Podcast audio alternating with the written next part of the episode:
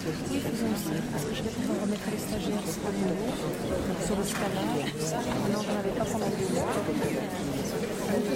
ne pas là. Madame,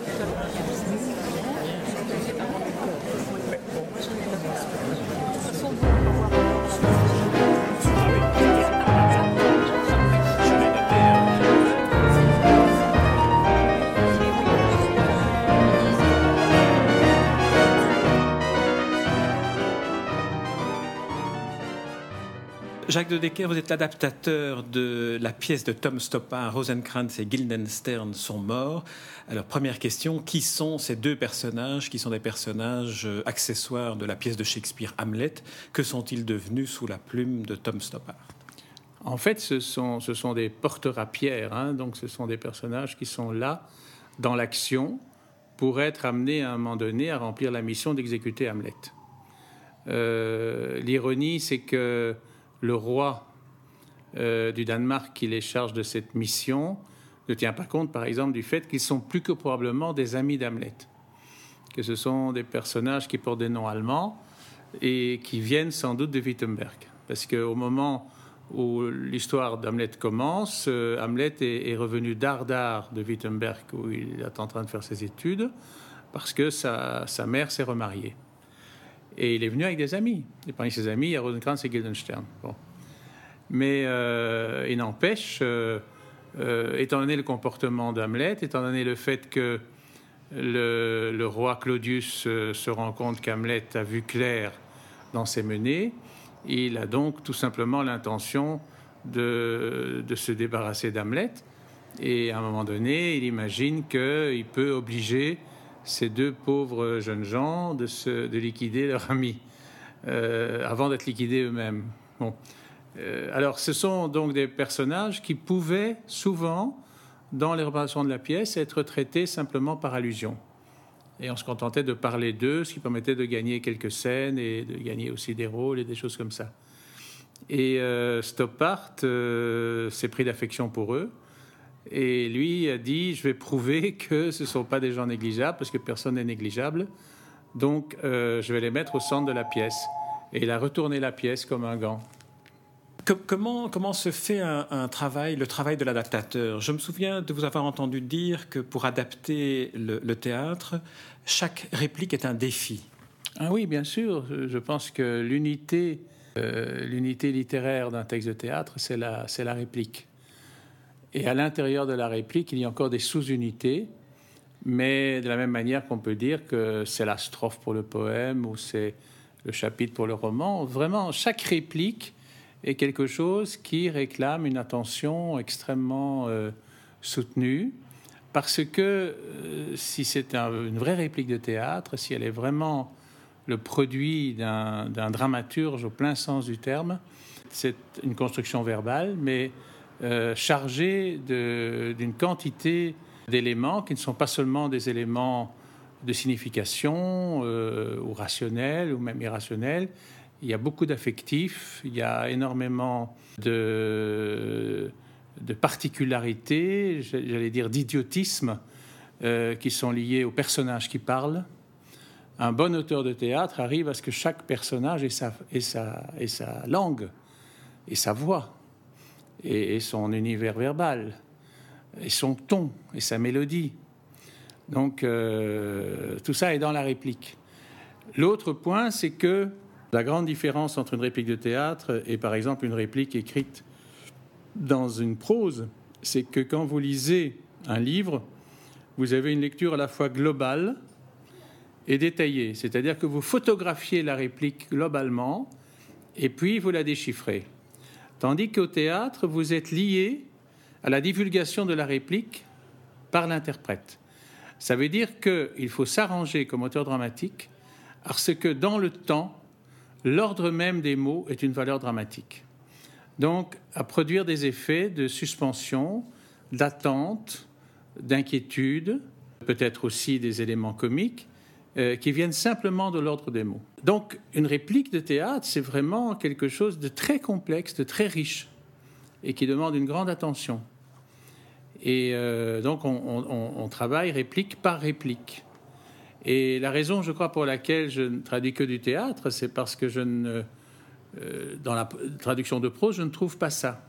Sauf chez les très grands, très très grands prosateurs, qui jamais ne tombent dans le piège de ce que Valérie disait euh, Je refuse d'écrire euh, La marquise sortie à 5 heures. Mais c'est très très rare. Et en tout cas, pas à l'échelle du roman. C'est extrêmement rare. Tandis que chez un vrai auteur de théâtre, on a cette satisfaction tout le temps. Je vous posais la question à vous, Jacques de Decker, adaptateur. Vous me répondez, Jacques de Decker, auteur dramatique. Est-ce que les deux, les deux expériences, les deux pratiques que vous avez d'être auteur dramatique et en même temps adaptateur se nourrissent l'une d'autre je, je, pense que tous les auteurs dramatiques sont des adaptateurs, en fait. Dans, la tradition théâtrale, il est rare d'être le premier auteur euh, d'un thème dramatique. Tous les grands thèmes euh, du théâtre se réduisent à quelques dizaines qui, sont repris, retravaillés, reconsidérés indéfiniment. Quand Giraudoux écrit Amphitryon 38, c'est pas parce qu'il écrivait en 1938, c'est parce qu'il avait dénombré 37 versions d'Amphitryon avant la sienne. Dans le théâtre, il n'y a pas cette même euh, préoccupation d'originalité à tout prix. Si on prend Shakespeare, par exemple, qui est quand même le plus grand, il n'a jamais inventé aucune intrigue d'aucune de ses pièces. Donc euh, ses principales sources sont diverses. Ce sont des sources de chroniques italiennes, par exemple, c'est l'Antiquité latine, c'est l'histoire d'Angleterre, c'est les, légendes et les, chroniques nordiques dont, il a tiré Hamlet. Il n'a jamais inventé la moindre histoire, Shakespeare.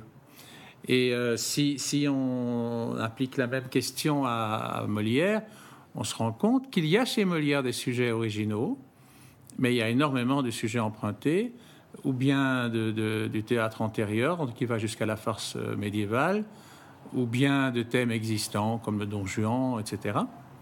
Il y a quelques pièces originales, mais pour moi, à ce titre-là, Molière se distingue de Racine ou de Corneille, où encore une fois, on n'a pas de textes originaux, très peu. Dans les comédies de Corneille, peut-être, et encore. Je crois que Le Menteur avait déjà été traité avant. Mais une pièce comme Le Misanthrope est une pièce totalement personnelle de Molière. Et c'est pour ça que, pour moi, Molière, dit souvent, c'est un auteur qui écrit avec son sang. Et c'est le premier auteur dramatique dont on puisse dire ça vraiment. Donc il y a un certain nombre de pièces qui sont euh, du même ordre que, des romans, mais, mais c'est en fait minoritaire. En tout cas, dans le grand répertoire, c'est minoritaire. Au niveau de l'écriture, est-ce que le fait que vous ayez déjà adapté Shakespeare et notamment Hamlet a contribué à, disons, à modifier ou à moduler la manière dont vous transcrivez, adaptez Tom Stoppard Mais c'était indispensable. C'est une des raisons pour lesquelles euh, je me suis permis de le faire, puisque euh, un bon pourcentage de texte de la pièce de Stoppard, c'est du Shakespeare.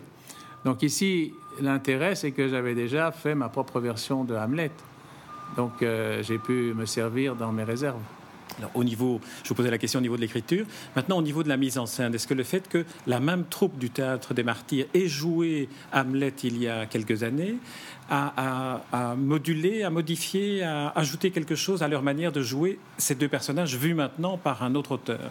C'est certainement ça, ça enrichit la représentation pour tout le monde. C'est-à-dire que d'avoir des comédiens qui jouent les rôles euh, principaux de Hamlet dans les mêmes rôles, mais où ils sont devenus secondaires, ça donne évidemment un poids à ces personnages. Euh, ici, Gertrude, jouée par Hélène Tunissen, a peut-être cinq répliques mais, elles sont nourries de sa connaissance intime du personnage qu'elle a joué dans l'intégralité de la version hamletienne. C'est un des grands luxes de cette production-ci. C'est très exceptionnel d'ailleurs. Hein. Euh, et, c'est simplement euh, rendu possible parce qu'on travaille en, troupe. Est-ce qu'on pourrait dire que la pièce de Tom Stoppard est finalement une utilisation du théâtre pour interroger le théâtre sur ce qu'il est?